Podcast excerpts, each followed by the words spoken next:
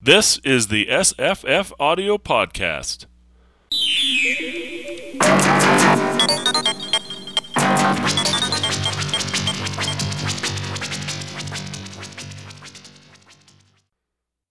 Hi, I'm Jesse. Hi, I'm Tamahome.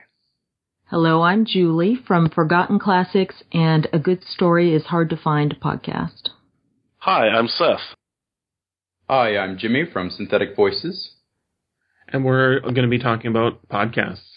Um, I I remember very distinctly a long time ago when Steve Eley was running uh, Escape Pod, and there weren't that many pod. There was a lot of podcasts, but there weren't that many podcasts uh, compared to what there is now. And and somebody said something like, "It's all a house of mirrors," because every podcast is talking about every other podcast, and th- there could be these things called, you know, just a podcast about podcasts. And Jimmy, you have a podcast that is about podcasts. Indeed. Um, so I think we've reached the singularity, and that means that means I can break my rule, which is don't talk about podcasts on a podcast uh, about podcasts. Uh, so we're going to talk about podcasts on a podcast. And Julie, you also have a uh, a feature, which uh, you know is one of the highlights of the show for me, is when you talk about other things you're listening to besides the things you're recording. Um, what do you call it? The podcast highlight, I guess. Yes, it was for when I wasn't putting out podcasts very regularly, which happens way often, and um, I thought other people might like to find something else good to listen to. Absolutely. And, you know, like the one you just mentioned on the most recent one was the Edgar Allan Poecast. Mm-hmm. And I'm like, I'm right there with you. That's exactly the kind of podcast I want to see. And the Dickens one, that sounded okay. Although if they start talking about Dickens as a person, it's going to be pretty horrible. Well- so stick to the books maybe, but Well, that's the point of it, right? I mean, the person feeds into the books, but a lot of the ones I listen to are like that, where they'll talk about a work and you learn about the author as they go through the works in order. And yes, the Dickens one was wishful thinking on my part. Also Nathaniel Yeah. Hawthorne, if anyone's Hawthorne, yeah. listening. Um, Yeah. yeah.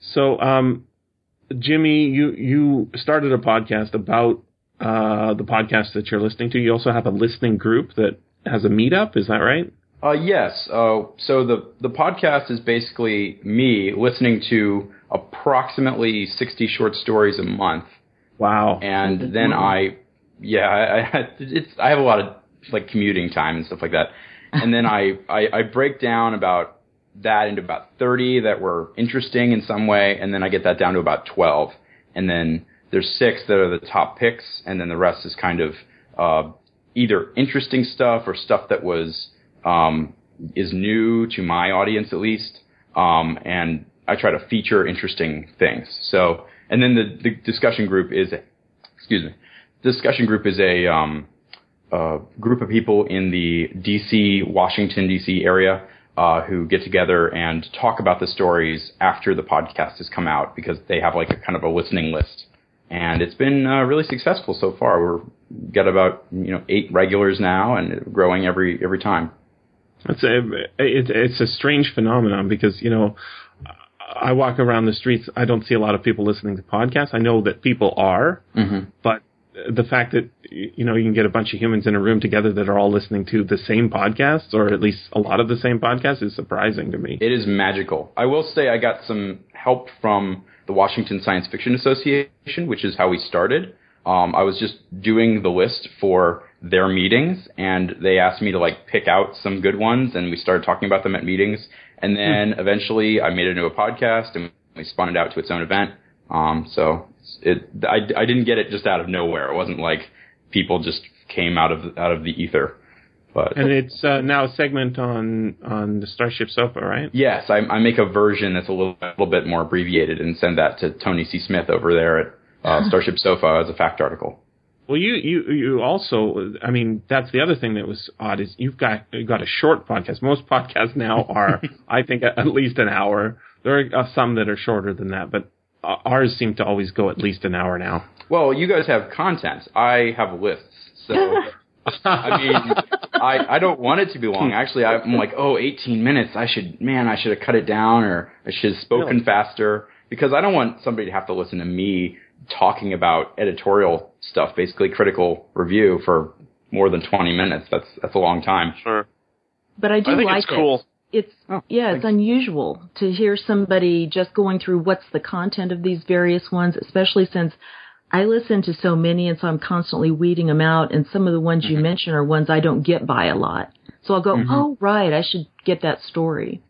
So I appreciate that. Oh, thank you. I really I, like- I, I, oh, go ahead. I like the meetup aspect of it. I mean, I think it's great that you know being a being a geek or nerd or whatever we can consult them. Luke Burrage's Venn diagram on that, but uh, it's often a really isolating thing, and so that you've managed to bring people together in a physical space that. Sure, you know, it is, like you said, it's a magical experience when you happen upon someone who's like, oh, I listen to this podcast. Me too. Wow. Exactly. That's I was going to say I love that way it kind of just flows back and forth because that's how it should really all work. Well, what's Yeah, even, we're, we're all I over the gonna say- continent at oh, this point, right? Uh, it- it- it's Tam's in New Jersey. I'm over on the west coast of Canada. Julie and Seth are down in Texas, and Jimmy's over in DC. So we've got like a some sort of polygon that's quite distant apart, and and I'm sure there's going to be a a lot of episodes, not episodes, a lot of different shows that we all don't listen to, but there's going to be a lot of crossover as well. Right. So it's just that the fact that you you can have a meetup of, of people locally is is it's it's like mm-hmm. I, I don't quite believe it. I'd have to actually see people. I need photographic evidence, you know.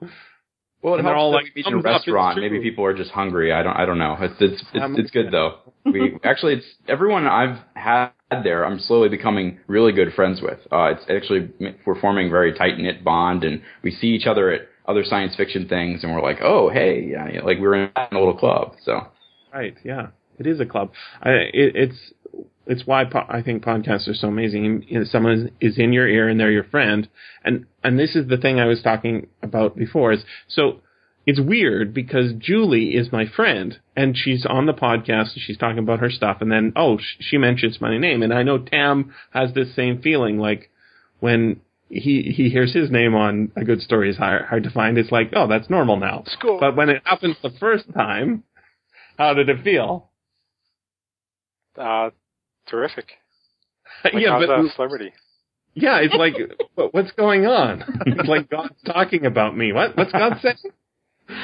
I know, and I do the same thing. I'll see the podcast show up somewhere, and I'm like, oh, someone mentioned me. Oh, you know, it's um, but it's also that thing. I was talking with somebody who I just know through our blogs, but she listens to my podcast, and she also listens to Heather Ordover at Craftlit, who you've had on, Jesse, mm-hmm. and she's she's like, I just feel like if I saw you and Heather in person, I could just start talking about my life because when you listen, it's so much more intimate than when you read something.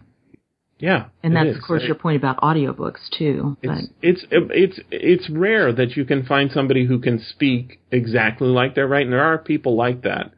And and you can you know when you've heard their voice in real life, and then you read their their text, you say, oh, this is you know I can hear the voice in my head exactly like that. Some writers are like that, but um, it's it, it's a strange phenomenon because like the way I think about the way you guys do good story Mhm. is is that you're actually not doing it for any audience. You're doing it for each other, and um, if there's an audience out there, it's that's cool. But like, it's not like you spend a lot of time promoting it or anything, right? Well, right. And we also, we, the only thing I think that we do that is thinking about the audience, although we are thinking about the audience, um, is Yeah, we will stop and explain things a little bit more than we would since we'll be talking about some Catholic stuff or some other things and we'll try to kind of put it out there a little bit more. But other than that, we really are just having our own conversation. And so it's, we would do it if nobody was listening. those are my favorite I- podcasts when it's it's very organic and just two people talking or a couple people talking. Those are really the ones that I listen to outside of just fiction. hmm Yeah, it's it, it because it is like you're a third person there, you know, with them, and it's not like creepy because they know you're there. You're just like, Not yeah, like you're hiding don't talk the bed. much. yeah. I just assume Tam listens to all podcasts, maybe. All um, like science fiction ones, pretty much. really? Yeah, yeah. I, I still listen to like um, SF Signal and Sword and Laser. Yeah, so you you do comment on stuff, but mostly like the stuff, uh, uh, you know, it's it tends to be, um, uh, you know, just a, a plug for what's happening on one uh, thing. So I, I always assume you're not. Listen, I I don't know. Tam's an enigma. We we don't know how Tam works. But I, I will ask Tam. I mean, I this try, I try to tweet when I hear a good episode of something. Yeah, I want to I want to put this to everybody, but uh, let's start with mainstream podcasts. I'm not talking about like science fiction ones. I'm talking about just like what's the most mainstream sort of old media sort of show that you listen to. Hmm. Tam? Yuck. Yuck. Uh, well, I guess security now is that mainstream. Well, it's sort of it's like podcasting mainstream, Yeah. but if that's the most mainstream you've got, that's I mean, it is podcasting mainstream really, but it's not it's not like uh, the ABC news podcast or something like that. If there is such a thing. Um, maybe the agony column. I mean, that's like Okay. between yeah, main- that's a goes that's a between long mainstream run. fiction and genre fiction. I, You're I listening think- to that Margaret Atwood interview he's doing? Oh yeah, that that was pretty good actually. That made me want to read her book a little bit more. Made me want to hit her again. What? Not that I've hit her before, but I was like, again, really? yeah. Well, I just I, I I can't help myself. I'm attracted like a moth to a flame to listen to what Margaret Atwood says, but I don't. uh, like yeah, it. no, I know. That's I'm right there with you. I Julie, what what do you? What's your most mainstream podcast? I have one. I have one. I have one. I'm so excited. 99% Invisible. Do you guys listen to this? yes, By Roman pretty Mars. cool. It's about design in the real world and how good design should be 99% invisible. So he covers cool. all kinds of things. You're talking about parks, but how skateboarders took over a park. Or you're talking about money, but how it's designed in the whole world. And he just goes all over the place and he's been able to do Kickstarter campaigns, which I contributed to the first one, to help him do more episodes. And he gets picked up by local, I think he lives in LA, radio Yeah. some, but he'll do other episodes too. So uh, he's really good, and they're not usually too long. A really long one would be thirty minutes or so. Yeah, about a like half that. an hour. Yeah. Yeah, but a lot of times they're shorter, which I like also.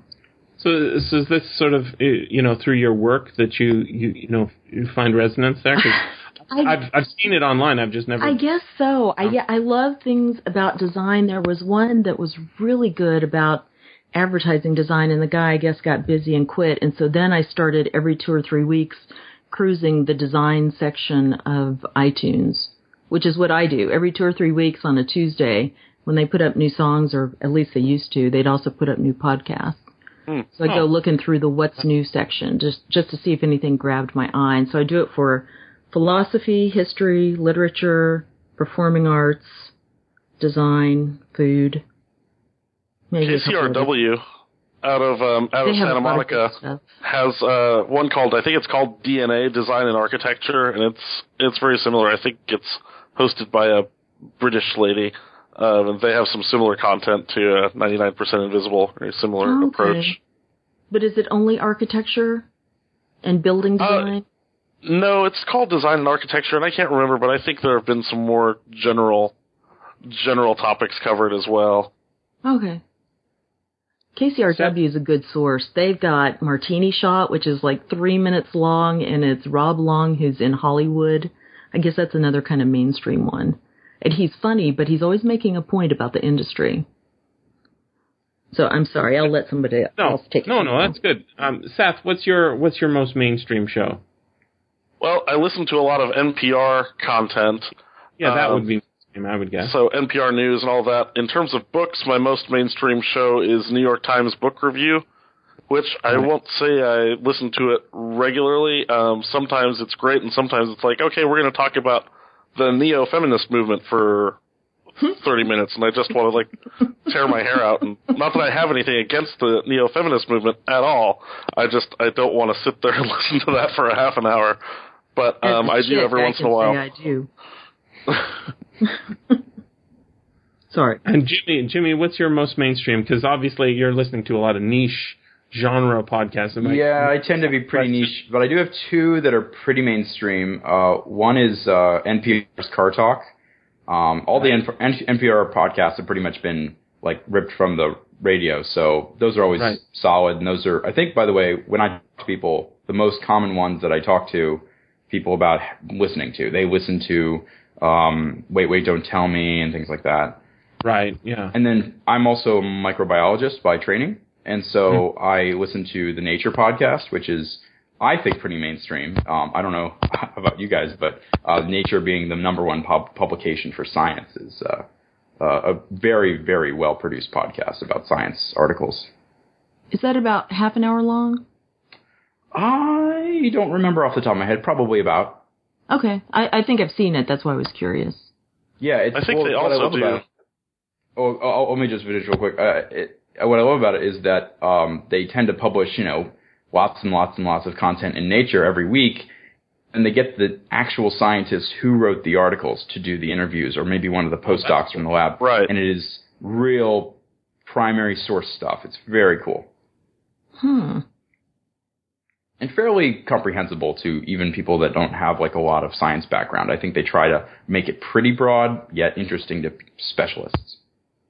Well, that that makes me think of Science News Update, which is also on uh, Starship Sofa, Mm-hmm. and also also a separate podcast. Um, and that, I, that's the basically the only science podcast that I listen to anymore. But um, I, I like that one because he he's reading through the news, you know, the news of science, and and he finds the interesting stories, right? You know, sort of not just the um, the you know groundbreaking ones, but he, he sort of gets on hobby horses of uh, you know ants. He's going to go on ants for a while. And there's a lot of ant stories or something like that. And- Campanella, right? The yeah, Uvula Jake- audio Jake guy. Campanella. Yeah. yeah, great narrator too. Yeah, he and he is. has, he has a view point of view too that some people I think Yeah. find a little bit off He's sort putting. of grumpy. He's sort of grumpy. yeah, yeah. He's very ac- academic, having just left that that world. It's very academic. Well, do you listen to Jimmy? Do you listen to Encounters then? I'm not familiar with encounters. Okay, or Encounter it might be. It's from um Canada somewhere, and it's Hmm. some. It's it's not put out as a podcast very often, but when they do, they'll put out six at a time, and they must have over a hundred episodes. And it's a guy who. This sounds like the worst ever, but he basically goes out in the field somewhere and starts watching, I don't know, trees or buffalo or whatever it is. And he's, he's out there with the animals. He'll go, Oh, wait, just a minute. I'm going to get trampled. Hold on. You hear these hoofs going by, but he'll talk about the history of them, what they're doing, the, and it's fascinating. He somehow makes it really interesting. Richard Nelson is his name. It's, it's sort of the only only thing left of those sound seeing tours that started in the Yeah. 2004 5 era. Yeah. That sounds interesting. I'll take a look. Yeah, it's. I'll try and remember to send a link. It's very. He's gone to Australia too, so he talks about all kinds of stuff. Well, um, I listen to a lot of podcasts. Uh, 60 Minutes is probably the most mainstream one I've got. Um, there, there's a surprising number of shows, or there have been over the years, anyways, where they just take the audio feed and turn that into a show, and it doesn't seem to affect, uh, you know, like it doesn't affect the show that much that you can't see what's going on. But um, you you notice a lot, like when you listen to the 60 Minutes podcast, you can actually hear them leading the questions that they want answered in the way they want it answered, which is always su- it- it's it's shocking to me that nobody's pointing this out all the time. So what they do is they say, "And that's how it is," or something, and then the the audience person will say, "And that's how it is," or the interviewee will say, "And that's how it is." So it's like they they they're feeding back sort of the response they want the exact soundbite mm-hmm. because it's very tightly edited. Like Wow. those segments are incredibly tightly edited. I, I once watched a documentary on how 60 Minutes was put together, and they, you know, they do like a 50 minute cut for each interview, and then they just cut, cut, cut, cut, cut, cut, cut, and so they develop these techniques of of making a uh, a, a very short show that hits all the points that they need to do when they're doing whatever subject they're covering. And some every once in a while there'll be like somebody who's not uh, mainstream interviewer, in, you know, not just a regular person being interviewed, and those people they tend to not respond that way. But it's like they're training the the interviewee how to do the 60 minute style while they're do you know doing the segment, which is pretty amazing. Hmm. So I'm not I'm not sure that's a good thing or a bad thing. It's just how it is. That's how But, it uh. Yeah, sort of like a um a new version of that is there's a podcast called Vice, the uh, the Vice podcast, which is um related to the television show on HBO, and there's a magazine apparently as well. Hmm. And that's that's a long form, very much more, um, very much more like a podcast than, you know, you know. There's no set ending, and it's in depth interviews and um, little, you know, everybody on 60 Minutes is pretty old Yeah. even the young people are pretty old. So the, the their point of view seems to be sort of mainstream. You know, they'll they'll they'll do their segments, but then there's always the happy, you know, the child prodigy, or, and they've got a recipe for keeping the show on the air for that long. But Vice is a lot more um, um, rough, rough around the edges, and um, a little more interesting because like of that.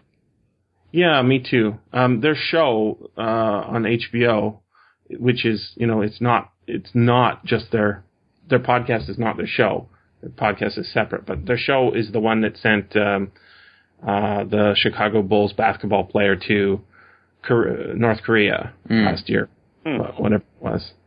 Um, Dennis Rodman. Is it? yeah, Dennis Rodman. Yeah, so th- they're like always trying to inveigle their way into getting very weird kind of stories out, which is kind of cool.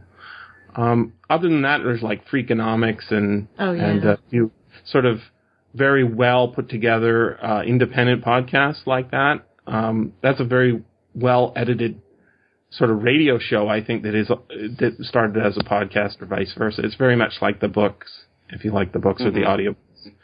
And then um, uh, the thing I don't listen to a lot of NPR, but I listen to a ton of CBC. And uh, Tam should be interested in this, and probably a lot of other people. Uh, Day Six is a new podcast that's been out for a couple of years, and they've got a new segment with Dan Carlin on, which is pretty Oh, damn really? cool. Yeah. Um, it's, it, it's weird because it's only like an 11 minute segment with Dan Carlin. You normally expect like you know, two hours. Five hours. Yeah. Yeah, some six hour episode. Uh, but they managed to get him to. Is it to, history or or politics It's or? it's yeah it's it's day six is like a, a summary of the week's events. oh, okay, uh, so he's commenting on something like that then. Yeah. Okay. They, they use him like a columnist sort of. Well, and I was just wondering because he has common sense, but he has hardcore history, so I just didn't know which direction he was going in. Or they they happily um, talk about you know they mention both and Yeah. you know that's what I think is so cool is that there are people who who in the in the traditional media like especially CBC they they do embrace podcasters um, because they're listening to them I think. Hmm and and so yeah Dan Dan was on that but uh, there's there's been other ones um, like uh, um, Eric was on a CBC podcast and you know they they right. they draw people from the it's not sort of a separate realm anymore Right. at least with the cbc and i think that's cool Did um, Seth but- say what he? yeah seth Um, I did already, but I'll, there was one more I wanted Oh. to add, so I'll, I'll double dip. Um, go for it I don't know if this counts as mainstream, but um, I think it does. It's from American Public Media, Garrison Keillor's Writer's Almanac, and Yeah. that's something I listen to daily because um, I mean Garrison Keillor is not normally someone I'm into because he does that whole Midwestern Prairie Home Companion thing, but um, he has this great kind of drawling voice, and uh, it's the birthday of Walker Evans, photographer. Uh, which actually is one of today's um, photographed uh, the Great Depression along with uh, James Agee. So I get a lot of inspiration and and little uh, facts to share throughout the day to make myself sound smart from that podcast. So I, I really like that. nice well maybe we should head head more in the direction of our our So is common sense mainstream? yeah so that's that's it's a good question. I would say it's more mainstream than hardcore history but the thing is it, it's not really right? Hardcore history is the one everybody likes and and uh, common sense is the one that they'll listen to when hardcore history is not available right? So it's kind of weird that you'd, you'd think that there is such a thing as mainstream in is sort of independent podcasts uh, hardcore history would have to be more mainstream because or at least is more popular i don't know but um That's funny. I I only listen to common sense. I don't listen to hardcore history. really Yeah. oh I don't really listen to Common Sense often. I sometimes I do. I listen to both. I like both. I can't take too much politics. I get too angry. Yeah, it's it's pretty Ditto. frustrating. Um, uh, let's let's talk a little audio drama. I don't know, Jimmy. Do you listen to any audio drama podcasts? Uh, a number, yes. Uh, they don't get featured uh, like every single month, but I tend if I find one I like, I do tend to talk about it on the show. Okay. D- What about Night Vale? Welcome to Night Vale. That's a That's on my list. that's a mainstream quote unquote audio drama podcast. Um, I hate to people. What? I hate it's there's no audio drama in it at all. It's just a guy. There's no drama. Uh, Welcome just- to Night Vale is geek mainstream. It is. Yeah. If you if you go to a gathering of geeks, they will have a meetup of people who are fans of it. Whereas, uh, and another one like that is like the Nerdist podcasts. If you're familiar with Chris Chris Hardwick's whole network Yeah. of podcasts, I've been to events that are hundred percent those people, and they can sell out shows. And um, Night, Night Vale also does live shows, so they're they're definitely geek mainstream. Right. Hmm. But And, not um, regular, not like the NPR and the, um, Yeah, or just well, the average exact- person. You have to embrace the H.P. Lovecraftian feel. In fact, I listened to several and went, this, I don't know. And then my daughter Rose listened to them up through like episode 20 and she's like, go back and just keep listening for a while because eventually they'll start weaving things back in. And so, yes, so when those little tiny people showed up to invade the bowling alley, finally, I was like, oh, there they are again. Mm. And uh, yeah, just it, don't it, if what I should and- maybe explain what it is, because I don't Yeah. think we've, we've actually introduced Go for it. It's, Sorry. it's a um, uh, basically it's the NPR of a tiny uh, uh, somewhere in the middle of the desert in America town, uh, which has all kinds of strange occurrences and government overshadowing and evil forces that are All the moving. conspiracies are true in this town. Yeah. basically. How cool. Yes. And and e- existential crises are like fifty percent of the content. It's very uh, like, am I real? I don't know. And uh, it's it's it's very uh, very imaginative, and yet not like a carbon copy of all of the Lovecraftian stuff we've seen kind of recently. It's it's it's got its own take, which I really like. Yeah. Yeah, a couple of things that it it reminds me of, of course, is uh, Twin Peaks. Is you know, it's like the town of Twin Peaks radio station sort of thing. Mm-hmm. Um, it's got the creepiness of that, but there's a lot. I mean, there is nothing that is is normal. Whereas in Twin Peaks, you know, they they still eat food.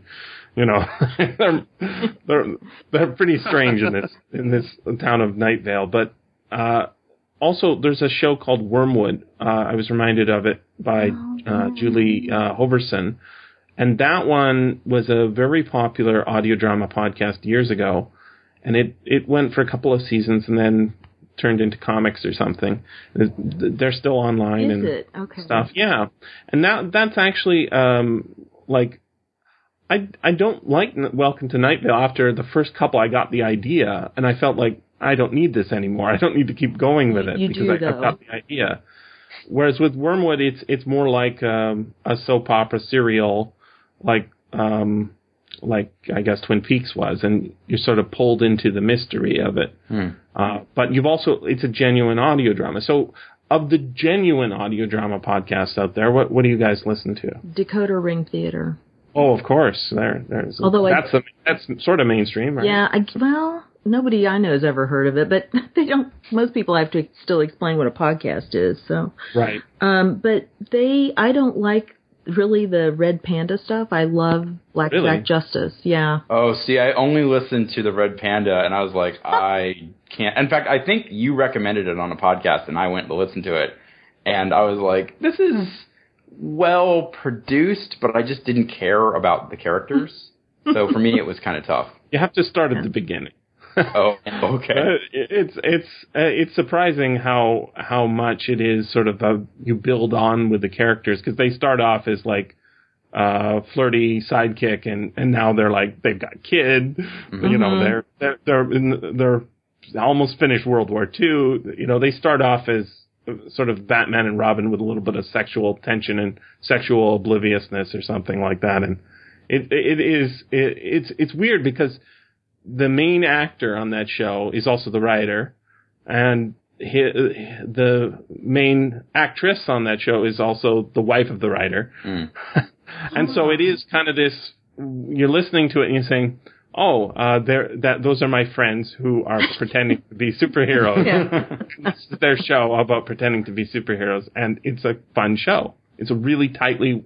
It's strange because it's almost exactly a half hour every time, which you know. I think he he said on a one time I talked to him that he was hoping to sell it to the radio, and they went with the original time frame. But yeah, I, I, I love Blackjack Justice as well. There's also a new one that they do uh, called the Krogan Adventures, which is based on a comic book, and um, I, I quite like that. But there's there's tons of great audio drama podcasts like Julie Hoverson. She's she's got a backlist of amazing um, Uh, non-serialized shows, but she's also got a bunch of serialized shows.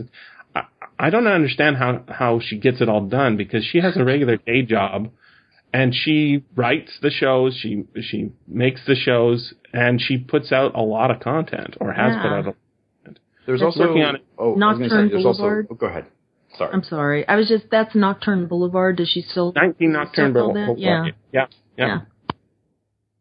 Oh, I was going to say the Leviathan Chron- Chronicles. Has anybody mentioned that so far? Leviathan Chronicles. Yeah. Yeah, that one. We Jesse and I have a little disagreement about uh, audiobook versus versus audio book versus audio drama. I It's a, a serialized audio. yeah it- uh, uh, yeah I exactly. But that one is very well produced audio wise. Has some of the best special effects. It is.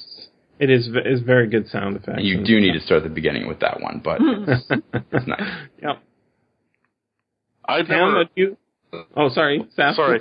Go for it. Um, I've never really listened to any audio dramas, so I'm learning a ton here. But I, I mean, I got into both podcasts and audiobooks in the heyday, the golden age of audiobooks when Scott Sigler and J.C. Hutchins were doing their thing, uh, Mur Lafferty's Heaven series. So, you know, I really got into those and I really liked them, but it was kind of a flash in the pan for me. I mean, I know Scott Sigler's gone on to commercial success and some of the others are doing good things, but it just really didn't didn't hold my interest.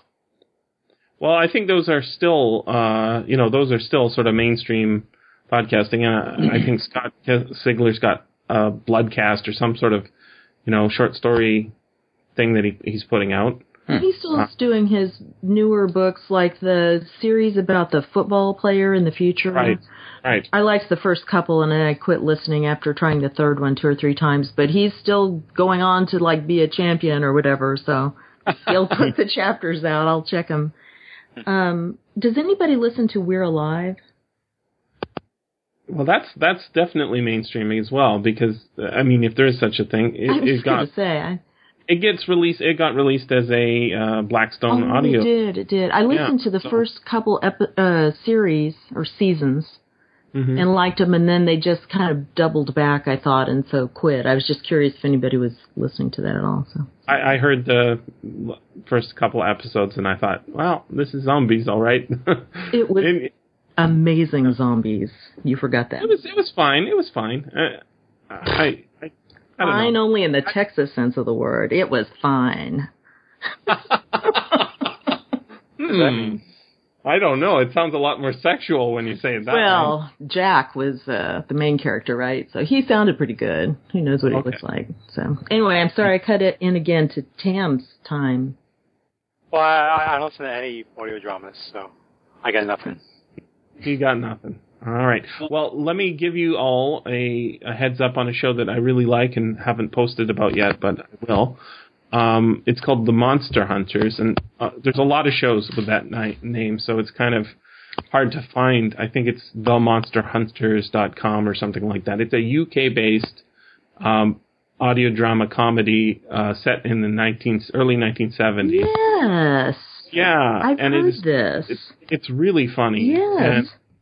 Sorry. it's, it's it's zany in the way that a lot of things are.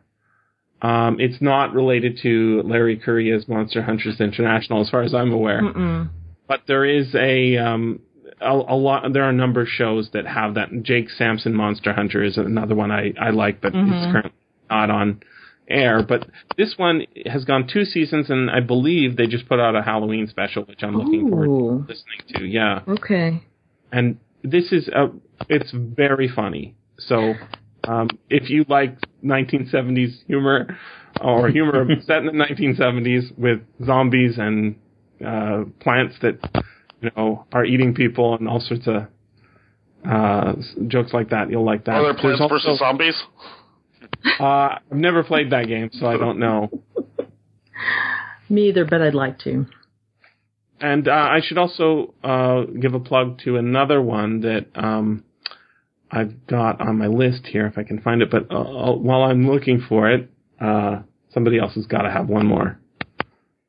I'm Oh, sure. Well, uh, one that I've discovered, and I'm kind of on the fence about. I haven't, I haven't gotten through. It's got about three different major threads, and they're all in the same world. Is called HG World, and it is a, uh, Right. it is, it is a. I believe it's an audio drama. It's, it's full cast at least, um, Yeah. and has some. But yeah, I believe it has some some background sounds and stuff, and it's kind of a post-apocalyptic sort of zombie, but it just kind of takes its own take on that, and there's a mythos behind the zombies that kind of pulls it in a Lovecraftian direction, which I, I've not really seen very much of. Uh, but I don't, uh, I don't know. It's it's. The, I think the actors are very good, and sometimes the writing is like a little meandering, kind of like an '80s apocalypse film. Like they just kind of don't get to the point sometimes. So I, I'm on the fence. I'm on the fence. Gotcha. Hmm. I, I've seen it online. I I have not. Uh, I I think when I went there and I realized that it wasn't H.G. Wells World, I was disappointed. Why is it called H.G. World? I believe it's a reference to a home garden center someone's living in. Okay, I'm not That's- totally sure. I haven't gotten through it. Disappointed. I know. I heard HG World and went, oh, Martians are invading. I'm so excited. You really dashed my hopes there. Yeah. Oh, I'm, apologize. Uh, no, that's I might love it. There's no telling. So the the one I was trying to think of is I wanted to get the spelling and the pronunciation right because um, it's it's a show that's hard to find. Um, it's called Ace Galaxy or Ace Galaxy if you look at it. I've seen that. Yeah, and this is Yeah. this is one where somebody emailed me as they do saying, you know, go listen to my show. And I'm like, well, it's on the list. I'll, I'll listen to it. And then I started listening to it, and I'm like, this is hilarious, and it's exactly my sense of humor. It's just exactly like sort of nonsensical um, wordplay, and and then you get inside the characters' heads, and and I was listening to it, and I was thinking, God, I, I'm not giving this enough uh, attention because I, I I listen to audio drama at night, and I fall asleep, and then I, I missed the end of the show, so I got to go back, and it took me like three or four weeks to get through it with with you know that technique, and then I just listened to it straight one day, and um, and so I I emailed the person who had made it back, and I said. I'm going to post about your show, but I also, uh, I sort of, maybe this is, I'm remembering him wrong, but I said, but I'm only going to do that if you'll be my friend. Because, uh, she, she, you could tell her humor was the show. Mhm. And I just wanted a person like that to be a friend. And so, um, she did this six, uh, a six episode show that is, um, really, really funny, completely bonkers. It's, it's very much like, um, uh, Douglas Adams, uh, except it's completely set on the Earth, except also it's set in another dimension. It looks at the entire universe and takes examples often from the Earth as to why the universe is so strange. Um, and it's it's uh, very very strange and very Canadian, um, and it's very much like what you would see on CBC radio back when they did radio drama. But um, now that they don't do that, it's it's sort of only going to be a podcast, I think.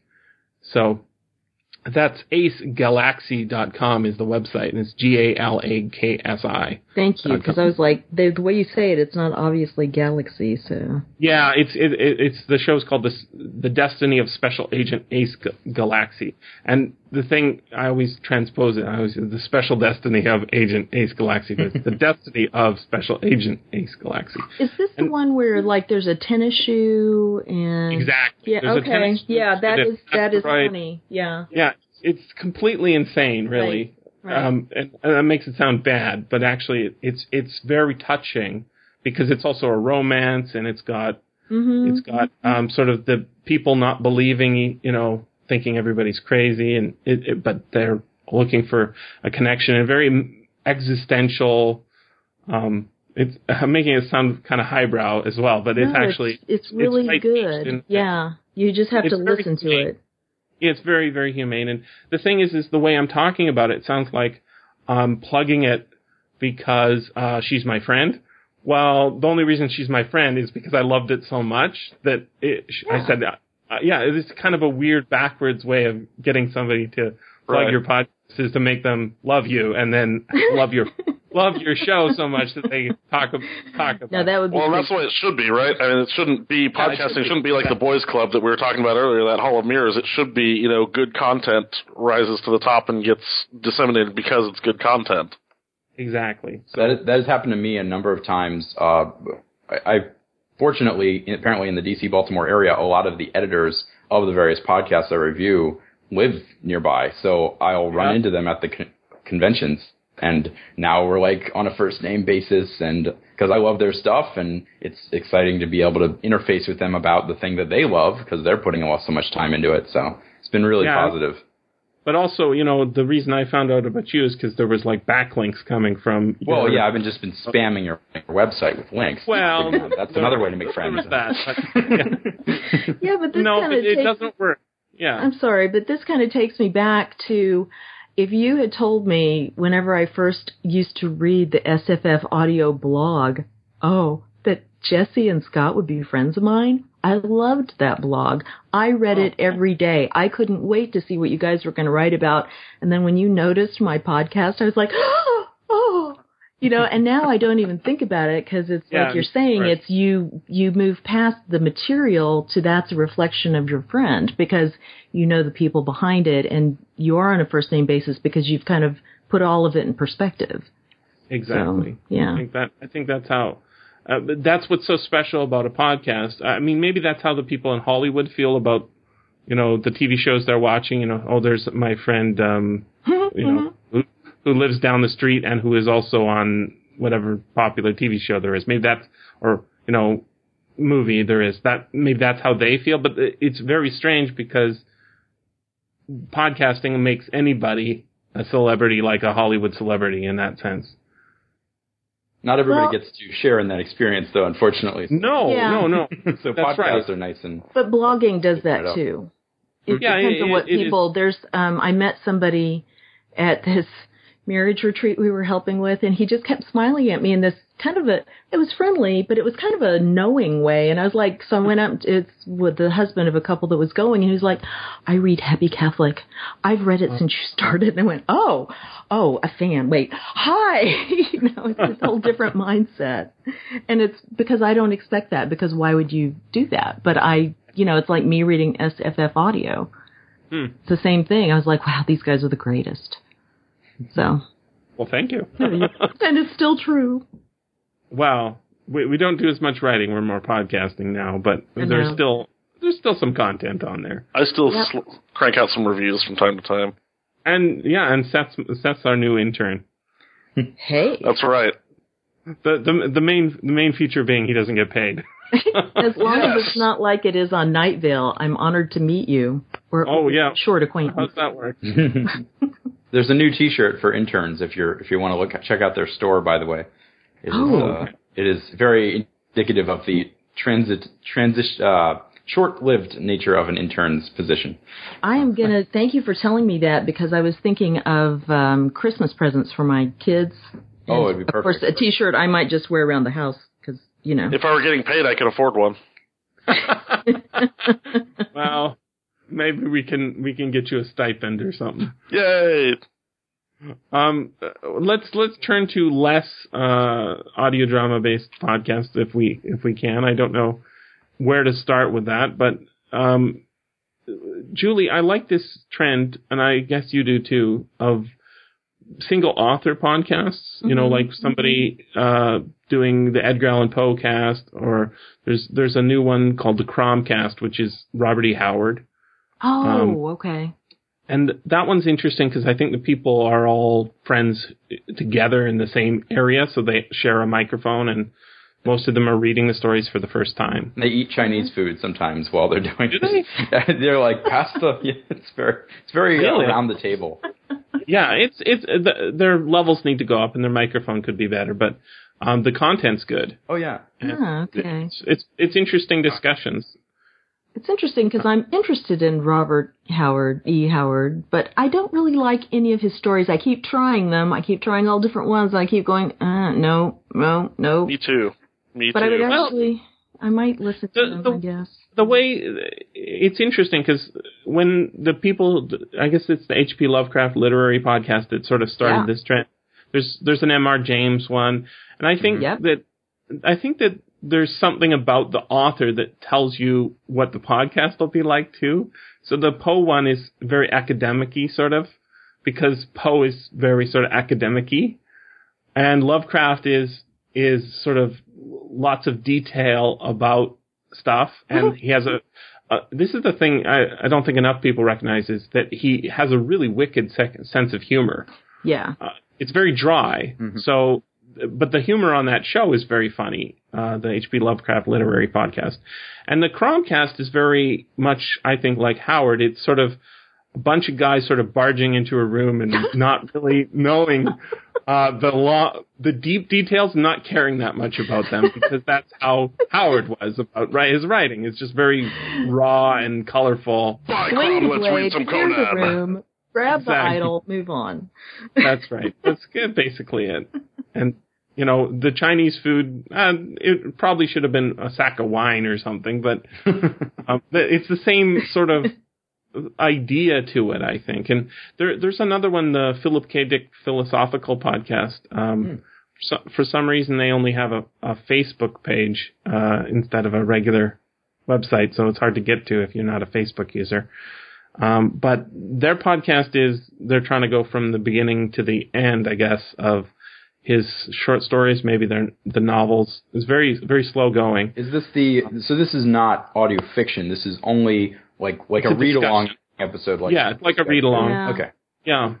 So Um, the and- Philip K. Dick one, I think I might have tried that at the beginning. Yeah. Do you like it? I mean, I my problem with it is they you know like they have too many questions. Uh, I, what I like to have is a sort of a good mix of people who who really well study something and have good questions, and then other people who can step in there and fill that gap. mhm. If you're going to have more than one person. And when you don't have that, when you have a bunch of people saying, "Yeah, that's a good question. I don't know the answer," I'm like, "Oh, come on, guys, do your research." You know, that's Well, you that's why I love That's to have. Mr. Jim Moon on because I, I, whenever subject I think I'm well versed in, he's just much better versed on it. So Yeah. I can ask a sort of a good question, I think, and then he'll come in and say, uh, uh, oh, well, that comes from this, and then, th- and this is why this is the way it is. And I'm like, oh, how? That's so. Mr. Jim Moon has a podcast called Hypnagoria. oh yes, that's that the fantastic. Hypnobot. I love it. It's really amazing. He he writes these essays and then reads them, and they're so in depth. They're like hours long on Batman or um you know the vampires. He did one uh, like basically a I would say you know PhD level dissertation on werewolves and where they came from and and how the that has evolved through mostly movies and not very many stories. And you know he's done Peter Cushing and uh, Right. does movies and oh he's just so smart. And he also reads stuff. some stories too. oh yeah, he's a great especially narrator. yeah, he's a really great narrator. Um, I was going to say one that is along these same lines, but not at all science fiction oriented. Surprise, is Chop Bard, and that Mm-hmm. right. I, I wanted to ask you about that one yeah, that is you are always on. Great Talk- one about Shakespeare. I don't know if any of y'all have listened to it or not. And basically, um, he'll take a, and now of course I'm blanking on his name, Ehren Ziegler, I think his name is, but he will take a play and then he goes through it an episode per scene, basically. And it sounds as if it would be dry, but what he's doing is kind of taking you through the story, but at the same time, he'll talk some about the history. He'll talk about what the characters are, how they're interacting with each other. What does this mean? And he, it's like having a be- the best professor you can imagine do it because he's not putting his own interpretation on stuff. He'll open questions up and then he'll say, but see what we saw here and what we saw there. So let's think about it. And, um, but he's very engaging. He was an actor, or I mean, I, he does act And so um, he'll read lines aloud sometimes, and it sounds painful. I realize I'm not making it sound great, but I'm not kidding. I went through me. Macbeth, and I feel like I'm now in love with that play. It's it's amazing what I saw in there that I never would have seen otherwise. I've I've been listening to you to talk about it for years, and it was exactly probably the same thing that prevented me from listening to the H.P. Lovecraft literary podcast. Is I could do a podcast on that, and mine would be better. But then I listened to it, and I think, okay, maybe mine wouldn't be better. Yeah. Um, I've been I, I love Shakespeare, so I I I wanted to you know sort of I, I keep thinking about the doing the Tempest. How would we do a podcast on the Tempest? Because I love He did I love- one. Well, he did series. wow. Yeah, but I don't know how I would do one, so I'm just going to have to give up on my dream of doing one on the Tempest and just chop grab hard. for that star. I don't know how to do it. I Well, get the know. Don't- Arkangel audio. You know, Arkangel has the whole series of the RSC, the Royal Sha- or yeah, Royal Shakespeare Society or whatever they are, doing the voice acting of each play. Get but I. I I don't know how I would discuss it. Like, it, how does it? How do you? I, I'm going to have to listen to this podcast, I guess. I don't. This Well- Chop Bard and see how he does it. Yeah, but I think you would do it like you would do any story. But they're Or too novel. big, aren't they? I mean, they're too like when we did the Odyssey. That was like a six part series. Well, true, and I loved it. Well, I mean, I, I think when you that. structure a podcast, it has to not just be about like, oh, what would I do? Because I think then you're trying to emulate something else that you think is good. Exactly. You have to be, Yeah. I have something that nobody else has. I have something Exactly. that I can offer that needs to get out there. I mean, that's that's anytime I, I go about a creative project, that's my main mindset is like, well, I don't want to do, you know, the nth version of this, or you know, even though somebody might want to listen to that, I want to be like, nobody else could have done this. So I mean, if you have a reason you want to do the Tempest, you got to figure that reason out, and then Yeah, that's what that. that. that's what my problem is. Is uh, I've put it on the back burner and it's been there for a while. And I still it's still cooking. You know, it's No, still too much simmering, deep still not ready to cook. No, no, just do it. Just No, get somebody you want to talk about it with, Shakespeare and is not Robert E. Howard. You have to you have to you Yeah. have to give it the attention it deserves, and that's not. I mean, Uh. I think about the way I think about the way you do you did um, the first book of the Bible, Genesis, right? well, That well, that was not a normal way of doing a. I mean, how long did that take? It took like I don't know. years. Sixty- I don't know. It was a long time, um, and I'll tell you some of the, some of the parts were very dry. The uh, the Not um, only the material to work with. I know it's the materials you're working with, but a lot of them were were amazing and great, and I I I'm much lazier than you, so I don't know how I I would put that together. I would like I, to I say just though. listen to Chop Bard. That's my. I am well that, but also I would like to say, to be fair, I found a fantastic book that I loved that had the most amazing notes in the world by Robert Alter, and then somebody asked me to do Genesis on the podcast, and that's mm-hmm. the only reason I went, well, if I was going to do it, it would have to be this with these amazing notes, and he very generously and his publisher agreed to let me read it. Because I said, if you actually do an audiobook, I will take mine down. And so I, you know, as I went along, I had fewer and fewer of my own comments really because I, how can you add to that material that much? And I was getting Well- worn out. But so I think you're giving me credit for something that you're, you're, I don't know. I think the burn and slash attitude is okay if you want to get into the it with a friend. I mean, if you stopped and thought about the Odyssey as deeply as you're thinking about The Tempest or Shakespeare, you and Scott may never have done it because of the weight of history and years and other commenters. Well, I it took like 20 years to do that one because I read it when I was a kid, and and I've been thinking about it ever since. Well, So, So The Tempest I'm going to run out of episodes like that. So, well, let let's get away from SFF audio and from uh from uh, your your Genesis show, um, Uncle Tom's Cabin. Forgotten Classics. I was trying to bring. Okay, I have to a great history one Okay, let's called let's hear Born it. Yesterday. Born Yes. Yesterday. What's that Oh, about? have you heard that? Yeah, it's great. They did one on the um, the um, conquistadors and uh, kind of debunking myths about uh, the colonization of North America. Of Mexico, especially. Yeah. Well, yeah, this guy just picks random topics, it seems like, and they're so well um, researched and he presents it really well. And he did, I mean, he's picked everything from the Emperor and Empress of North America to, as um, Seth, I think it was you who were saying, the first of all, what was the Aztec Empire really like? And then what did the conquistadors do? To things like the history of the gay bar the history of chemical warfare. and when I listened to the history of the gay bar was the test one for me. I listened to that and thought, I'm just going to see because this is an opportunity that a lot of people would put their personal thoughts out there. And he passed with flying colors. My gosh, when he talked, he made it interesting. I was fascinated the whole time. He never talked about anything. When he'd say, and then these laws got passed, he didn't stop and add editorials like, because of these people who are awful or you know the the temptation Oh, that a lot of historians fall prey to it was amazing i loved it This sounds good. I'm I'm gonna get this Yeah. one too.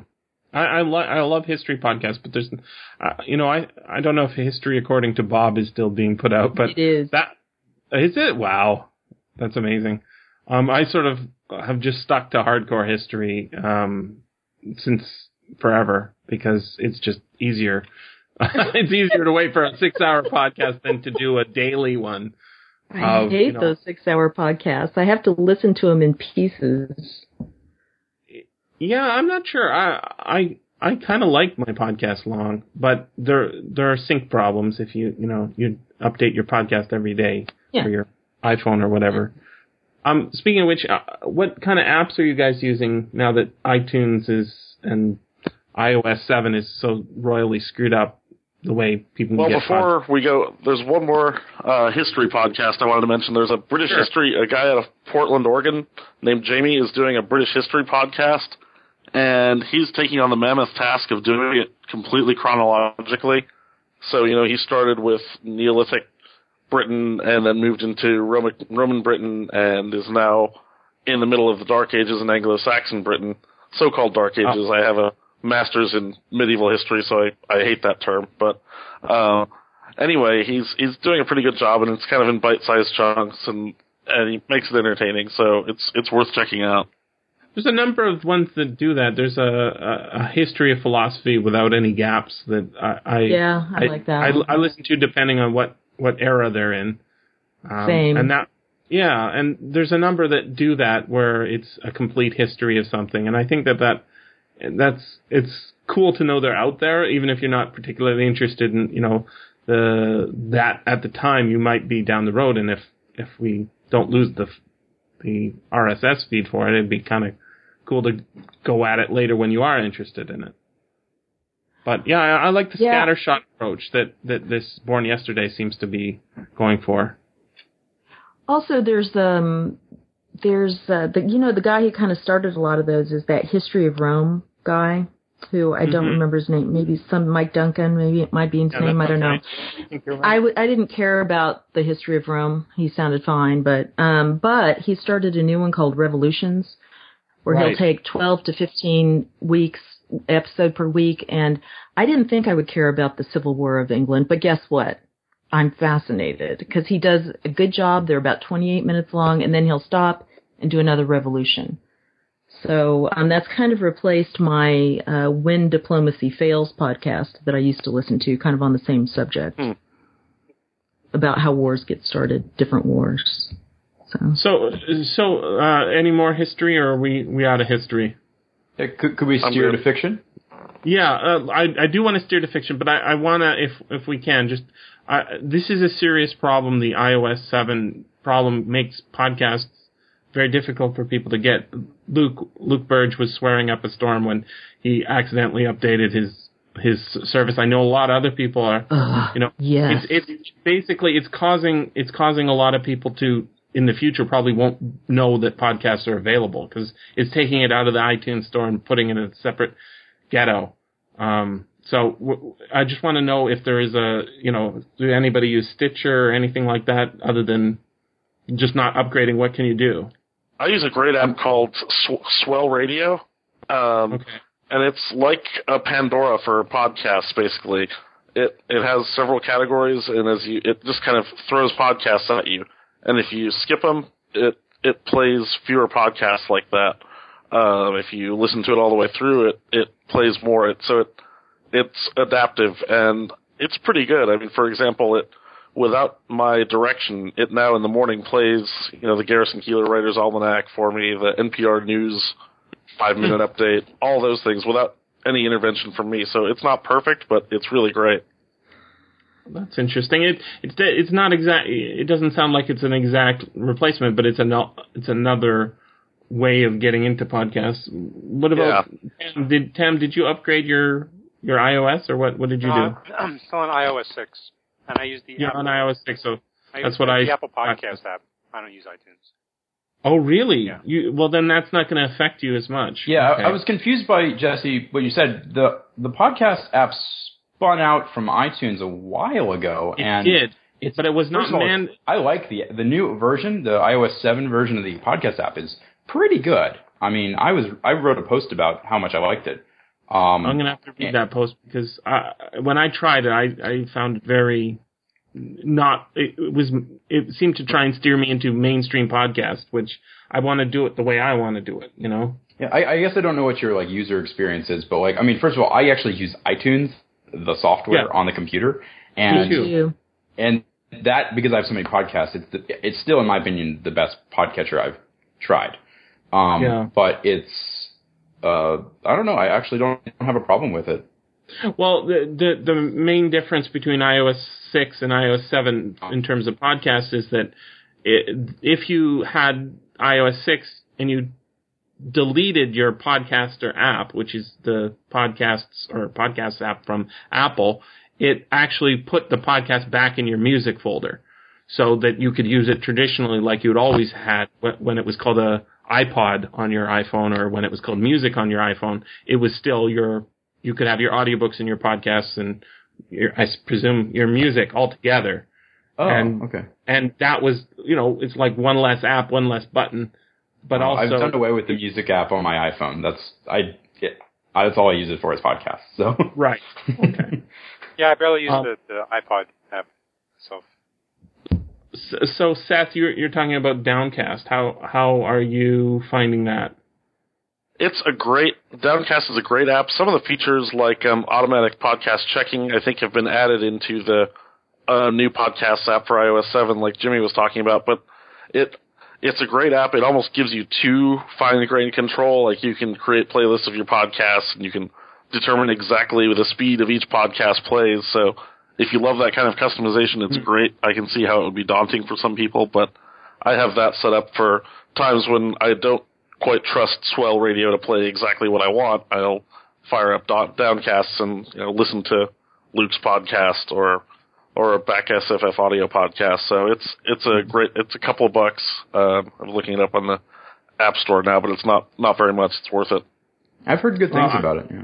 I think I might have to do that if I if I'm forced to upgrade to iOS seven. I I'll just stick with what I've got. But uh, like I've been talking to people and and they, you know, they say, ah, it was so annoying. It was always bugging me to update, and then they do it, and then they they lose all their podcast, you know, native knowledge and. I think that's just it's it's going to hurt people in the long run. But yeah, uh, Jimmy, let's talk about fiction because that's what your your show's about. And w- what's interesting I like about your show is you are talking about the shows that I don't listen to, so that when they do come up with a good episode, I can go uh, huffduff that one. Huffduffer.com is the service I use to get shows that I normally don't subscribe to into my iPod. Okay. Yes, I've seen that on your website, and I've never quite understood. I just never followed through and figured out what it was. But yeah, It's, it's a you just right click on the MP3 file and suddenly it appears on your. oh, podcast. cool, cool. It is very very very cool. I I actually just made a custom podcast for a uh, series of episodes from a CBC uh, radio series uh, that came out in the 80s. Six episodes, and I I zipped them together, and it took like two minutes to make a uh, a custom podcast feed that even works in iTunes and I mean, it this thing has solved my big podcast problem where people come, you know, they say, "Oh, listen to my podcast," and they've got an MP3 file Mm. on the website with no RSS feed. That's not a podcast. Well, I don't complain about it anymore because I can get this file into my iPod without Weird. Yeah. I actually, So I actually do something really ghetto. I have an app called Free MP3 Downloader, and I just um, download it dir- directly to that and then play it in there. But then it, So- it loses its place though. If, if I go away from Yeah. what I'm listening to, it, it doesn't remember where it was.